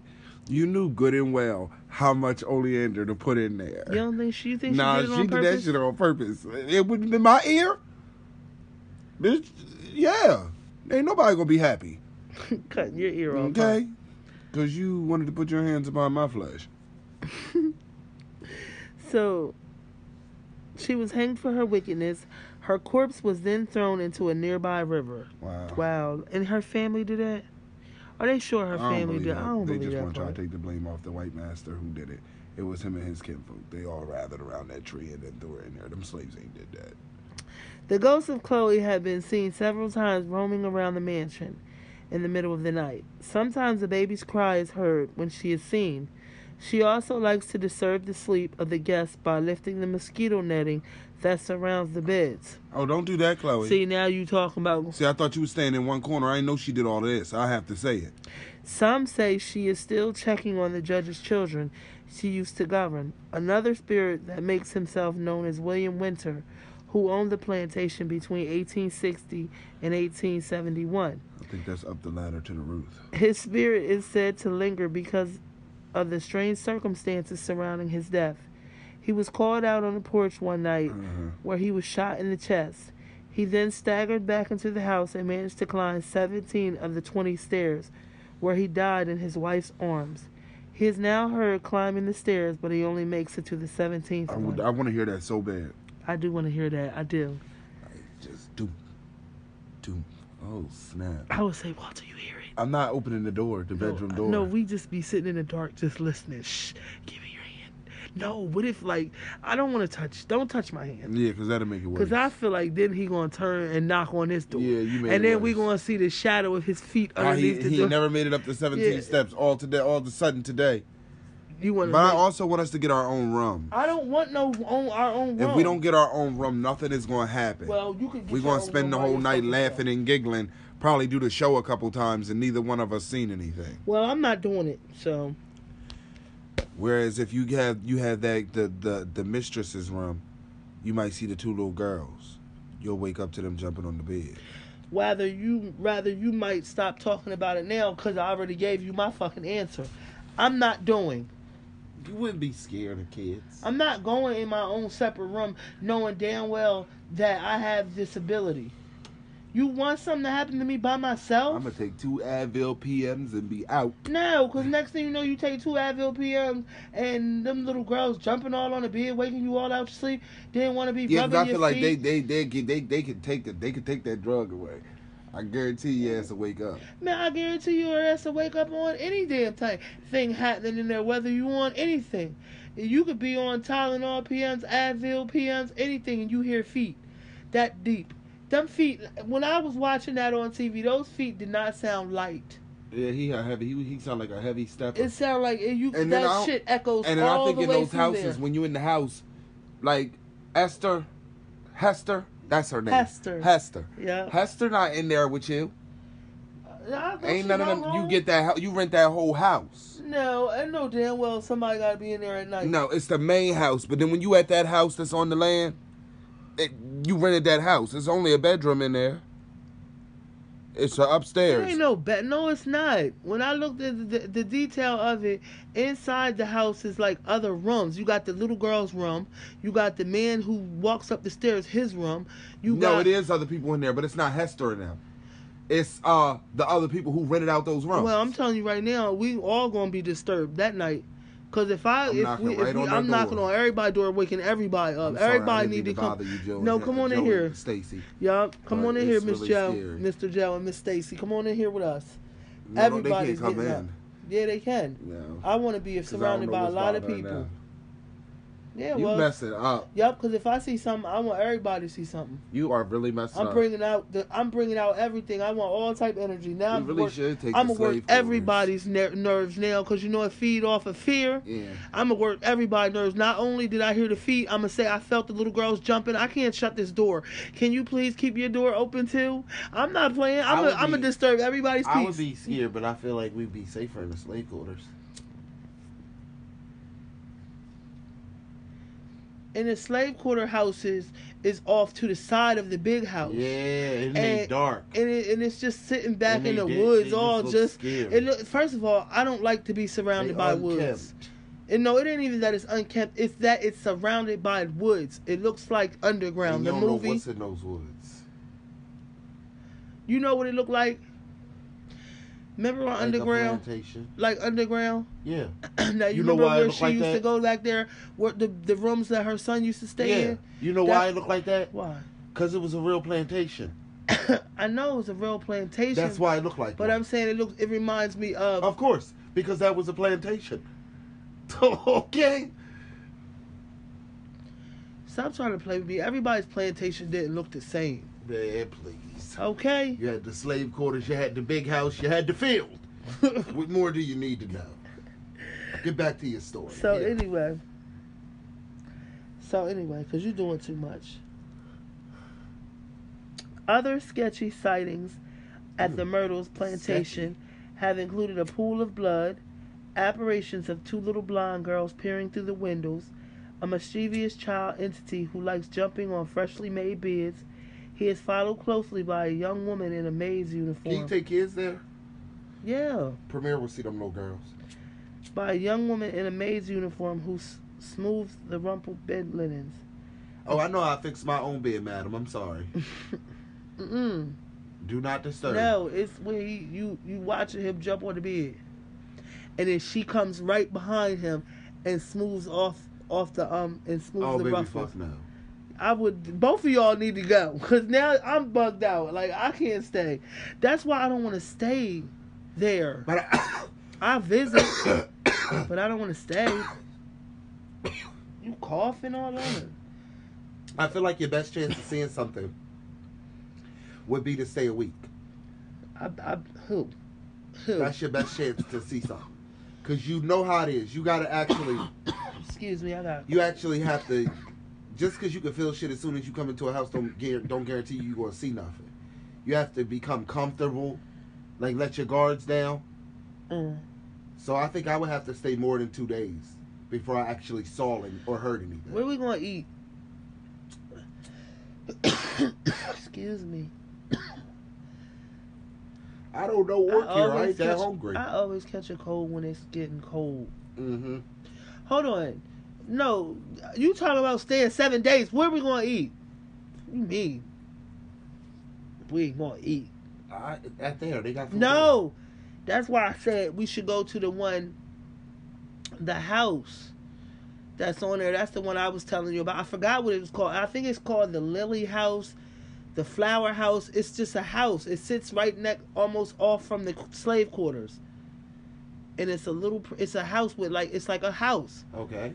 And it and it has. It's, Oh, it's- it got a refrigerator and whatnot. you yeah, whole food there. kitchen, a den, a living Uh, room. I'm in New Orleans. I mean, well, down Louisiana.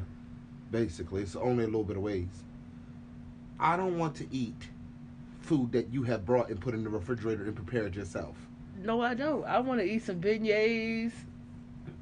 But that's that's not what we're here to talk about. I want to stay there for more than two days. Not me. Because if I don't stay for more than two days, I'm not going to see anything. well, then how about you I gotta for get comfortable. Well, go ahead, and I hope you make it back. And if you do come back, you can't come around me, cause I don't know what followed you. You stayed too many days, and that's what I tell you, Walter. I'm sorry, I love you, but you stayed too many days, and until you get yourself cleansed, you can't come step not two feet away from me. Not even a. f- Just stay far away from me as you possibly can. That's corny. I don't care. I'm not staying there like that. That's too long. I feel like they're gonna attach themselves to our clothes or something. Next thing you know, we home and we see Chloe. Huh? I would want to know. I would be proud for her. She ran. And she's up north. Yeah, She's free, huh? Wow. But you can't stay here. Keep that freedom trail moving, girl. okay? Keep it pushing. You can't live around me. You want me or you? Hmm? What you say? You want me or you? Are you done? Mhm. Okay, it's me. I'm up. Like, if you was want to do it, you should have been up. Now a bed and breakfast. What? Girl. Now a bed and breakfast located in Fall River, Massachusetts. As a children, Boy, people heard the poem. the poem. Lizzie Borden took an axe. Oh. She gave her mother 40 whacks. When she seen what she had done, she gave her father 41. That's weird. So, Lizzie Borden really did that to her. I don't believe she did that. Of course you know. Of course, Elizabeth Borden was the prime suspect in the murder of her father and stepmother. But she had a good lawyer and was acquitted. Right. No. Her house, now turned bed and breakfast, is very active with spirits. The marriage between Andrew Borden and Abby Dorothy Gray was not exactly a love match, Mm. but one of convenience. Mm. Andrew needed a housekeeper and mother for his girls, Lizzie and Emma.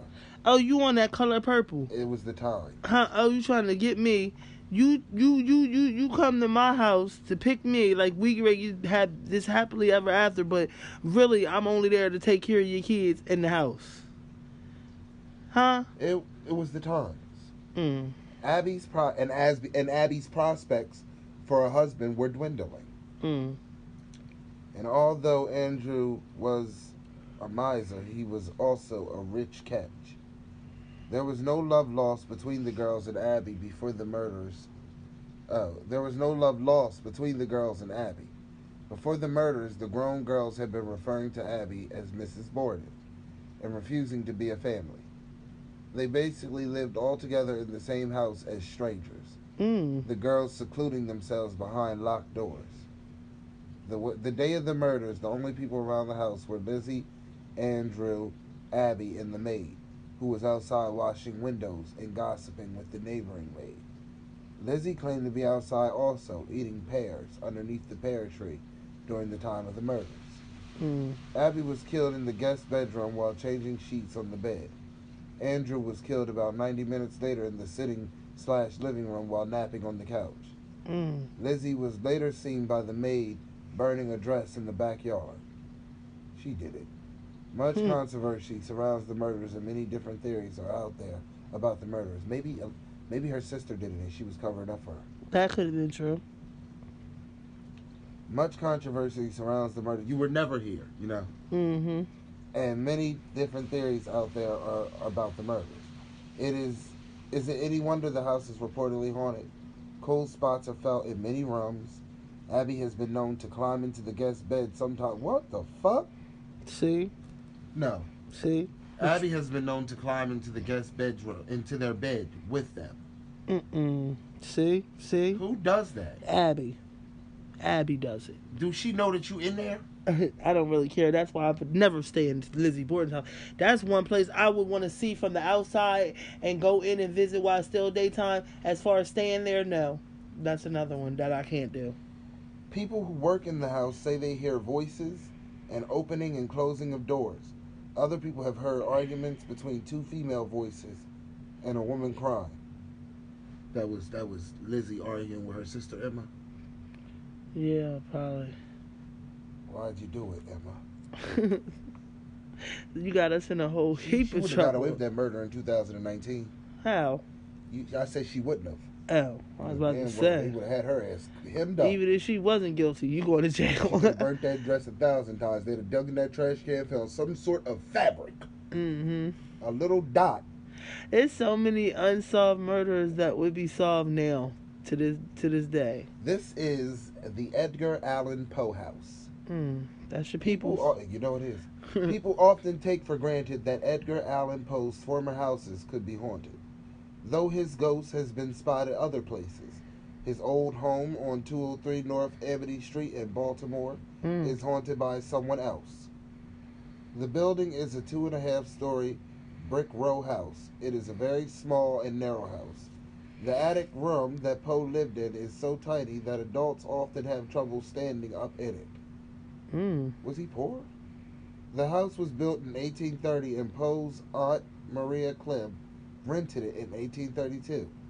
Poe himself lived there from that year until 1835, along with her, his grandmother, and two cousins. One of these cousins was Virginia Clemm, whom he later married. What? In 1939, the house Edgar Allan Poe married his cousin. People just Mm. do anything. In 1939, the house was almost demolished during a slum clearance program. It was taken over by the Edgar Allan Poe Society of Baltimore in 1941. The house is open to the public and operated by Jeff Jerome, who has been the curator since 1977. One of the interesting things that can be seen there is a portrait of Poe's wife painted from her corpse. Mm. Doors and windows in the Poe house often open and close by themselves. In 1968, I'm not going to be able to keep reading and not say it. Of course, his weird ass would have a, a, a, picture commemorated of his dead wife once she had opposed. I mean, I know that was the times and that's what people did, but he was already weird. Edgar. Yeah, the He- shit he wrote, and then you gonna turn around and do that. You morbid. You just morbid. When the police arrive, wait. Doors and windows in the Poe house are often open and closed and closed by the next day. In the closed building late at night when the police arrived, they saw a candlelight light move from the first floor through the second and up to the attic.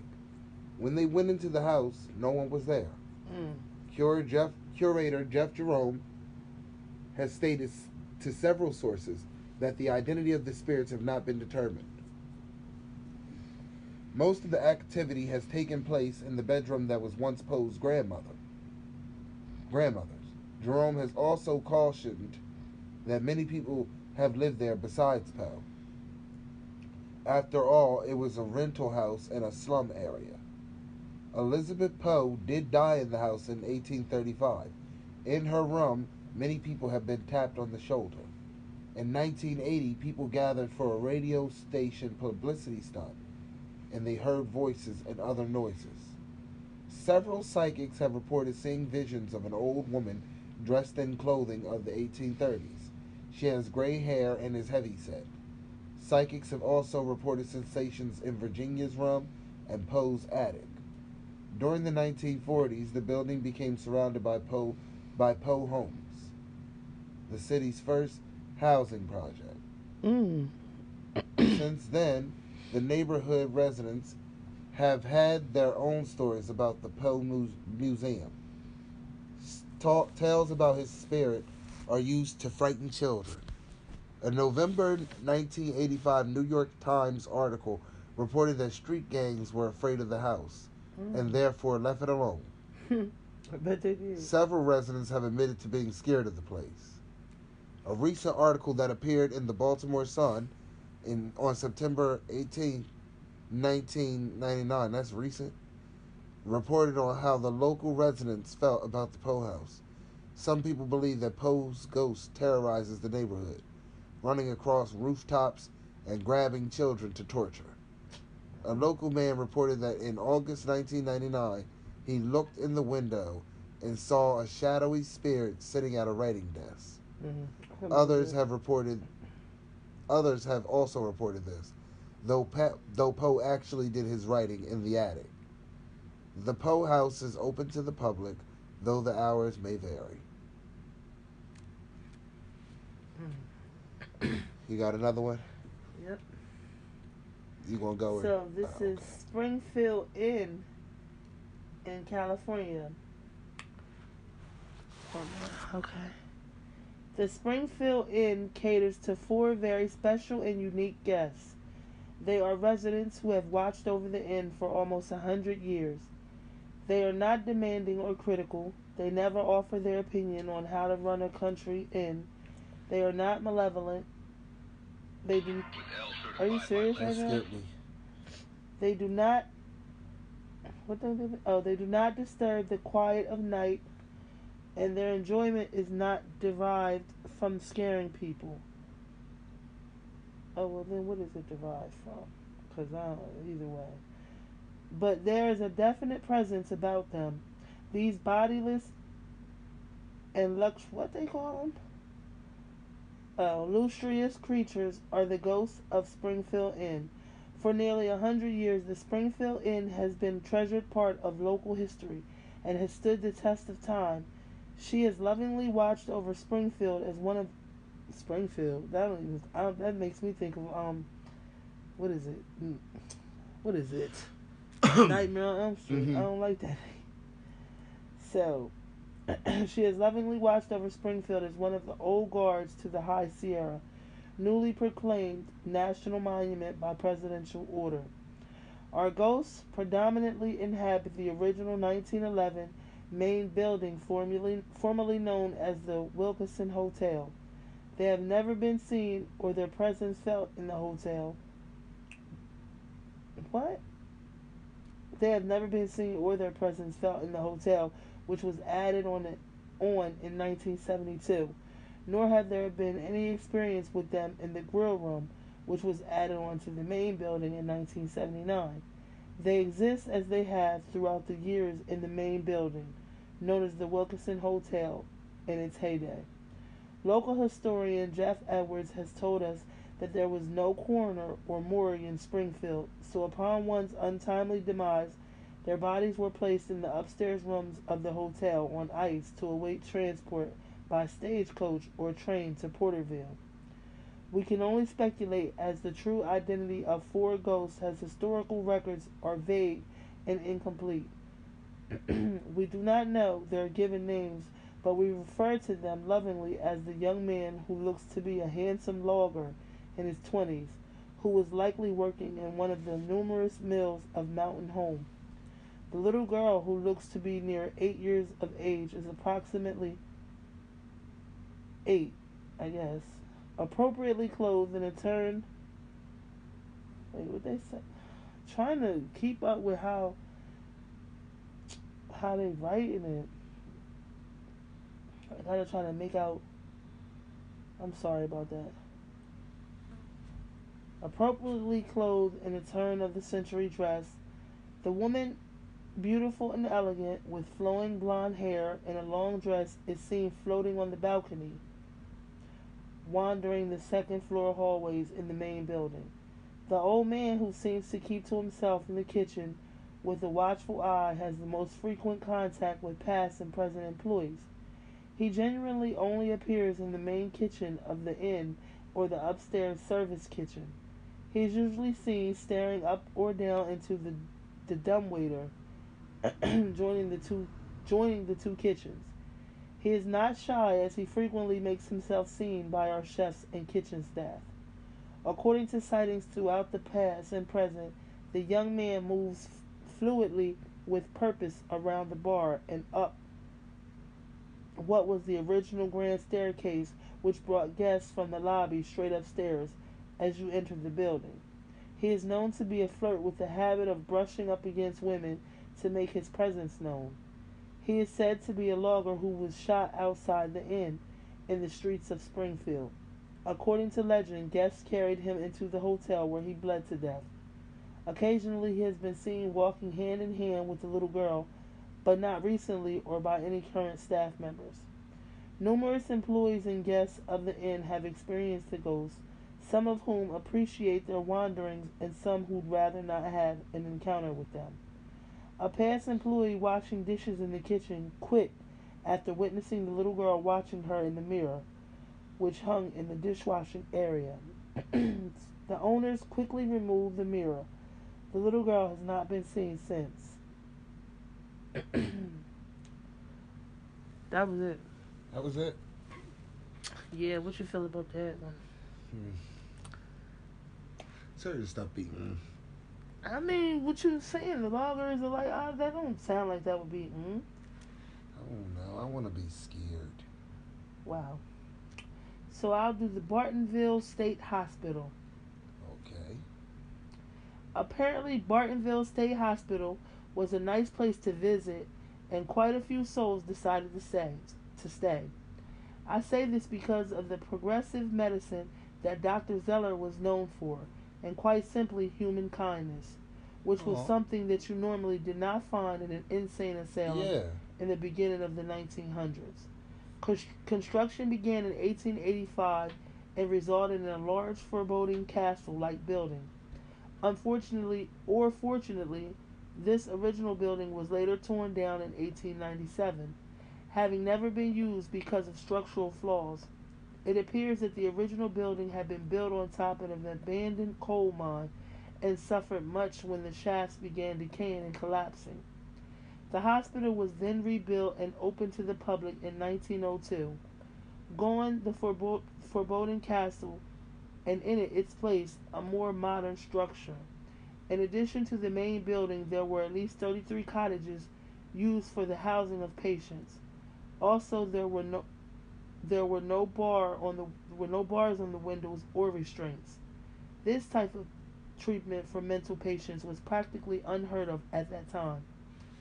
In addition to the progress- progressive treatment of patients, Dr. Zeller also instituted an on site cemeteries for patients who were unclaimed at the time of their death. In the end, there were four cemeteries located behind the main building. It was in the oldest cemetery that the first documented haunting occurred. As a matter of fact, Dr. Zeller himself documented it. Dr. Zeller created a burial corpse composed of staff members and a few patients. It was one of these patients that our tale is about. His name was simply Bookbinder, and whenever the corpse buried someone, he would mourn for that person, even if he didn't know them.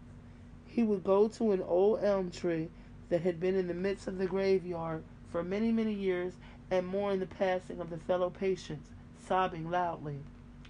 Time passed, and the bookbinder eventually did too. Because he was so well liked by the staff and his fellow patients, a large funeral was held with close to 400 witnesses in attendance. As they lowered the coffin into the open grave, a low moaning was heard. Many turned in the direction of the old el- elm tree. There stood Bookbinder, mourning as he had also done. Astonished, Dr. Zeller immediately had the coffin opened in front of those who had not run in fear. Inside, of course, was the corpse of Bookbinder. Those who were still watching the tree observed as the apparition disappeared. Shortly thereafter, the old elm tree began to try, began to cry. Eventually, it was decided to remove the tree, but as the axe was swung, a low moan was heard. It was then decided to, that they decided to burn the remains of the tree. But once again, the bookbinder had his say. For as soon as the flames were set, the crying quickly began. The flames were so quickly extinguished, the old dead elm tree still sits into the ground and stands in the graveyard. In 1972, the asylum closed its doors for good, for good, uh, remain and remained empty until 1980. At that time, the Prosperity was sold, and the building was demolished. While the institution was empty, it became lure for vandals and ghost hunters alike. In addition, Dr. Zeller's documentation of the haunting, one can also look into the information provided by Rob Conover. Rob is a former Marine as well as a private investigator. He was actually able to videotape an apparition living within the walls of the old sanitarium. One thing to consider is, in this case of the haunting, is that we are dealing with mental patients. Excuse me, people who were unstable to begin with. One has to ask the question how much did these people understand about themselves and the world around them? One has to figure that in death they are just as confused as when they were living. There is no realism to begin with, so it stands to reason that in death they are still looking for the safe haven that they found in Dr. Zeller's care. You think that? I do. And it's probably worse because they was already touched. Well, that's what they said. Basically, they was they was like that in in life. So they just I don't. But I don't think that because I believe when you die, I just maybe you you, you they get a new body. Yeah, when you move on. Know. You done? Yeah, don't be smart. Go ahead. This is called Bladensburg Dueling Grounds. When the hot-headed poli- when the hot-headed politicians of Washington D.C. wanted to fight each other, Mhm. they all knew that the Bladensburg that the Bladensburg Dueling Grounds, just over the Maryland line, was the best place to meet their adversary. Mm. On the day of a duel, the men would set out in the wee hours of the early morning. They had to travel down a dirt road and over a small bridge to an area about one mile from the town of Bladensburg. The bridge ran over a small stream nicknamed Blood Run. Narrow paths ran through the waist high weeds. Dense willows and sycamores crowded out the sky. Many prominent men met their deaths there and others were mentally crippled for life. Wow. Over 50 known duels were fought. The earliest seemed to be the one that occurred in February of 1819 between former Virginia Senator Armistead T. Mason and his cousin Colonel John M. McCarty. It is so, So him believed, and his cousin was dueling.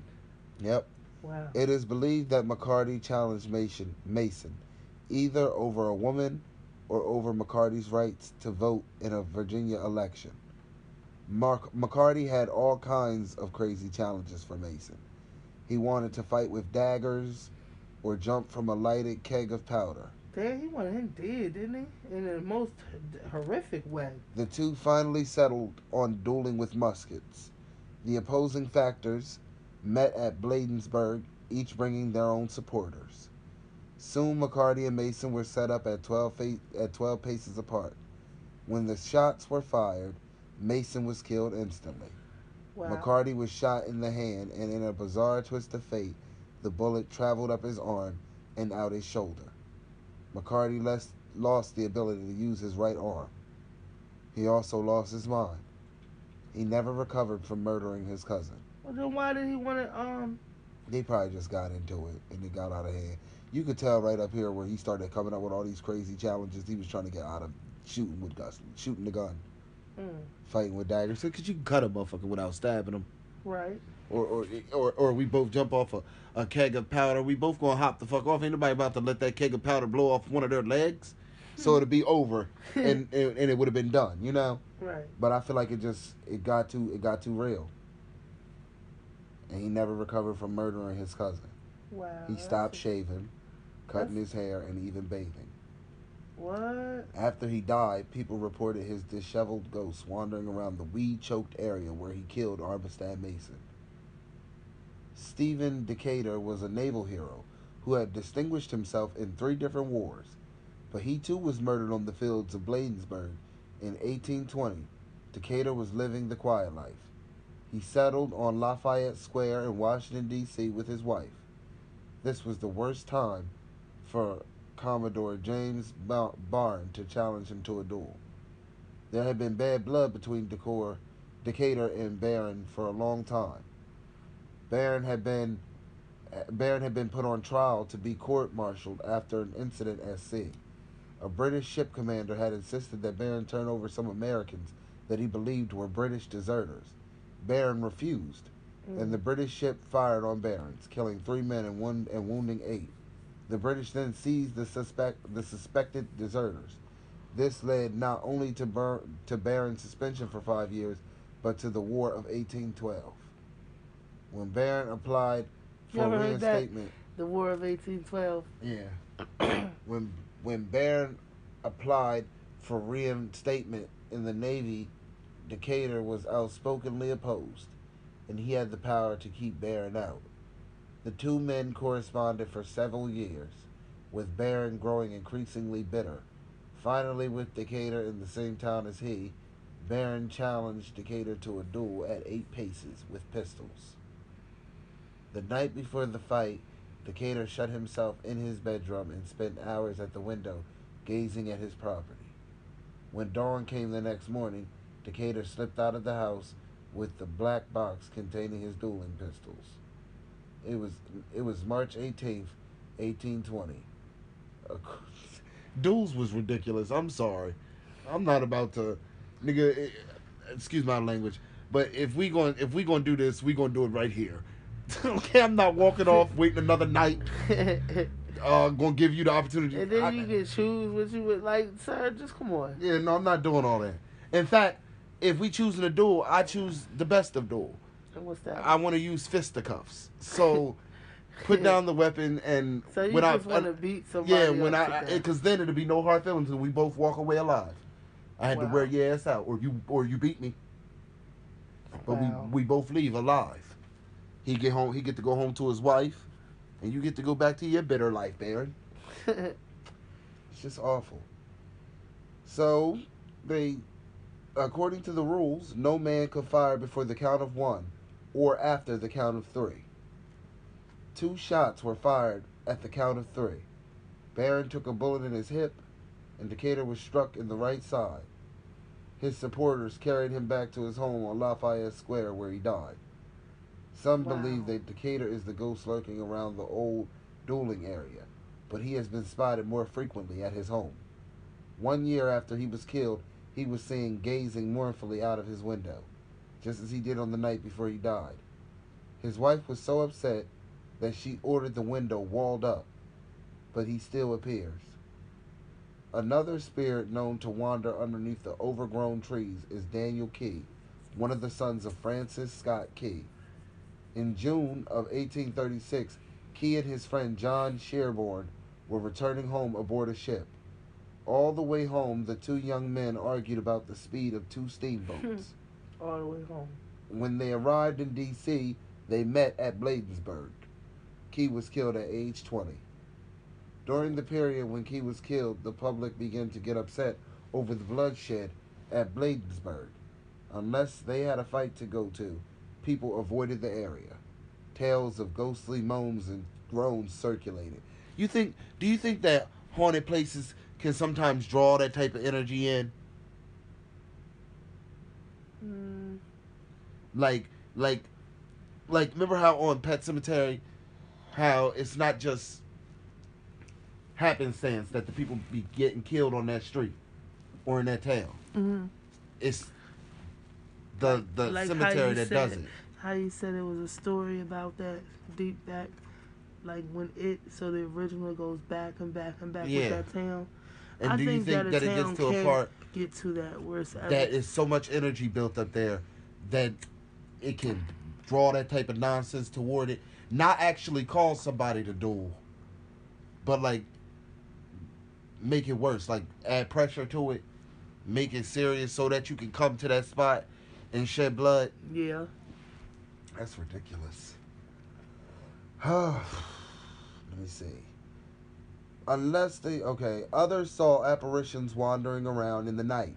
Hmm. Dueling was outlawed was outlawed in Maryland, but this did not affect residents of D.C. Oh. Washington lawmakers did not want an anti-dueling law because so many of them believed in the codes associated with it.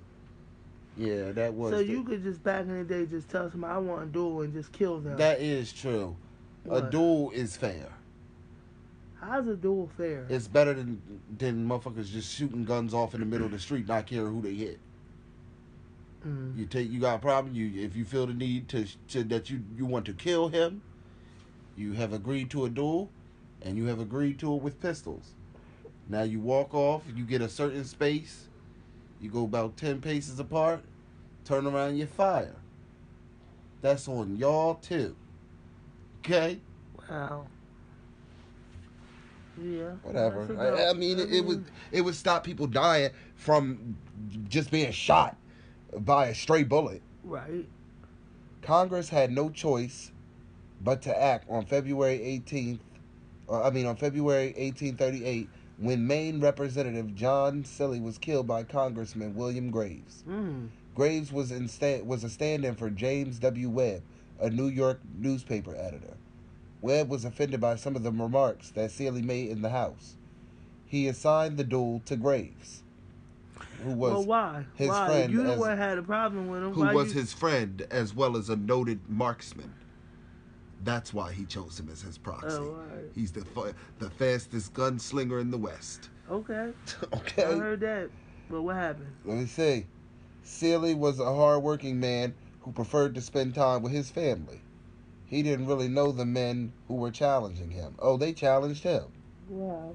Seeley quietly went about his about his business while Graves practiced his shooting. At dawn on the appointed day, Graves showed up with a more powerful rifle than Seeley, but he was allowed to use it. When ready, the men fired. No one was hit. They fired e- at each other a second time, but still no one was hit. The seconds and spectators tried to end the confrontation, but Graves wouldn't consent. The third time, Sealy was hit in the leg because a main artery was severed. Oh, and because the main artery was severed, he quickly bled to death in front of some of Washington's most prominent citizens and politicians. Mm. Sealy's confused ghost still wanders around the area where he died. Sealy's death finally led to the outlawing of dueling in Washington, D.C. Men didn't heed the regulations and they still murdered each other in the fields after dark. finally, the Civil War put an end to dueling in the area. Everyone had had enough of the bloodshed and violence. People avoided the area because of the history and because of the ghosts. Stories say that one day a boy saw a figure amongst the trees. The spirit had his head down and was dressed in black. And when the boy and when the boy approached the figure, it disappeared. The ghost could not have been anyone could have been the ghost could have been any one of the hundreds of men whose lives were changed there.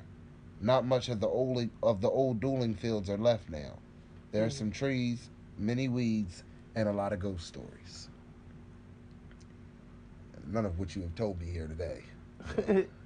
I want to go there just to see the ground. Yeah, that would be nice. Then you probably hear rustling. I'd have to go. I'll be ready to leave. Yeah, I that's all it takes. I, I don't need to hear. Like, I, don't need, need much. to hear long. Like I just feel like any well anywhere around you, and something supernatural, or paranormal is just expected to be something. Yeah, and I don't. It'll take much for me. You don't got to beat me upside the head. Mm, exactly. This is called uh the Springfield, the Springville Inn. I did that. You did that? Yeah. Oh snap, girl, where was I? Mm-hmm. That's the one with the boy. Yeah. The Oak Alley Plantation. Mm. What better place to film a movie about creatures that walk the night than Oak Alley Plantation? Mm. Seen in numerous films, including Interview with the Vampire, Okay. the so plantation has its own way of making visitors feel welcome. A canopy of tall oaks shields visitors' sunlight as it frames the main house. Its soft pink walls beckon to you to relax under the formidable veranda. it's beckoning. It is no wonder that the original family was loath to leave it. The wealthy Creole family, the Romans, have left an indelible mark on the mansion. A lady in black strolls the windows, walk, or beneath the shade of the oaks. Could she be the spirit of Louise Roman? As a young woman, she ran to escape the amorous advances of a drunken sailor, Wow. of a drunken suitor, Oh. and she fell, slicing open her leg on the iron hoop frame. Mm. Gangrene set in, and to save her life, doctors amputated the leg beneath her knee. Now I'll marry you. Bitch, you were so desperate. You're gonna take care of me in this leg that you caused. Was the dream was the trauma of that night carved into the life of the Oaks? Does she still walk beneath the trees of her youth? Louise, in her late twenties, founded a Carmelite covenant, a, co- a convent in New Orleans. and died peacefully many years later, so perhaps not. Mm. Employees of the pan- of the plantation are regularly visited by the supernatural. Lights turn off and on during tours, touches as they walk by certain rooms. The smell of lavender wafts through the house of the original lady of the house, along with the presence of a shadow just out of the corner of the eye. Mm. Phantom carriages have been heard riding up a gravel road, and the clip clop of hooves resounding in the stillness that sometimes accompanies the sound. A child weeps, its plaintive misery being carried through time and echoes around the empty mansion. Recently, a candlestick flew across the room while a tour was being conducted. There have been visions of a violent and deadly struggle accompanied one woman that accompanied one woman while she was on a tour. She Hmm. watched as two men of the house wrestled with a Confederate soldier. The soldier is pushed from a second floor balcony. His body is then dragged to the river and rolled in. What? Later, a house guest reported intense back pain while on the veranda. As he moved away, the pain lessened, but returned if he ventured back to the spot. He was so amazed by the experience that he shared it with his hostess, who then revealed that that was the area in which the scuffle in the vision had taken place. Clocks hold a time all their own at Oak Valley. In an old Southern custom, the clocks are stopped at the exact moment of the last owner's death. In this case, 7:30. The clocks were not touched again since recently. Mm. And, and just recently, several guides have found that many of the clocks were set to different hours around the house. Did they affect the death of other family members? Or do they follow the mysterious ticking of a clock only heard but never seen in the mansion? Perhaps the most intriguing question at Oak Alley pertains to a photograph taken by Mr. Bernard of Fort Worth, Texas. While touring the rooms, he snapped a picture in the master bedroom. When the film was developed, the shade of a young girl with waist length chestnut colored hair appeared to be gazing out the French doors towards the alley. When sending the photograph back to Oak Alley for their opinion, at first glance they thought it was a dressmaker's mannequin that is displayed in the room. Of course, however, the mannequin is headless, so you may draw your own conclusions. Mm. What do you think? You want to visit? No. It didn't really catch me. No, it didn't really catch you. No, not like that. Did you Did you hear the Burlington County Prison Museum? Mm-mm. The Burlington County Prison Museum is located in Mount Holly, New Jersey. Mm. The prison was built in 1811 and was designed by the famous architect Robert Mills, the designer of the Washington Monument. It is a large rectangular building made of stone and iron that looks like a castle from the outside. Mm. It was used continuously as a jail until 1966. Since then, local legends spoke of the ghosts that inhabited the building. One in particular was the ghost of Joseph Claw, a convicted murderer who killed his mistress with the leg from a table. Damn. Mother, people will murder, won't they? Don't they? They said I gotta get rid of you because you just. And I will do it with anything I can find. they don't play no games with the leg of a table, bro. He was held in the death row cell, which consisted of an eye hook in the floor, and his ghost is said to haunt the rooms that he was detained in. That was corny. Either way, uh, we are running out of time, Yes, we are. so we will definitely be back, probably again tonight with more stories. We don't know what this episode will be about. So until then, this was True Ghost Stories by Real People. I'm Walter. and I'm Tiki. Have a nice evening, guys.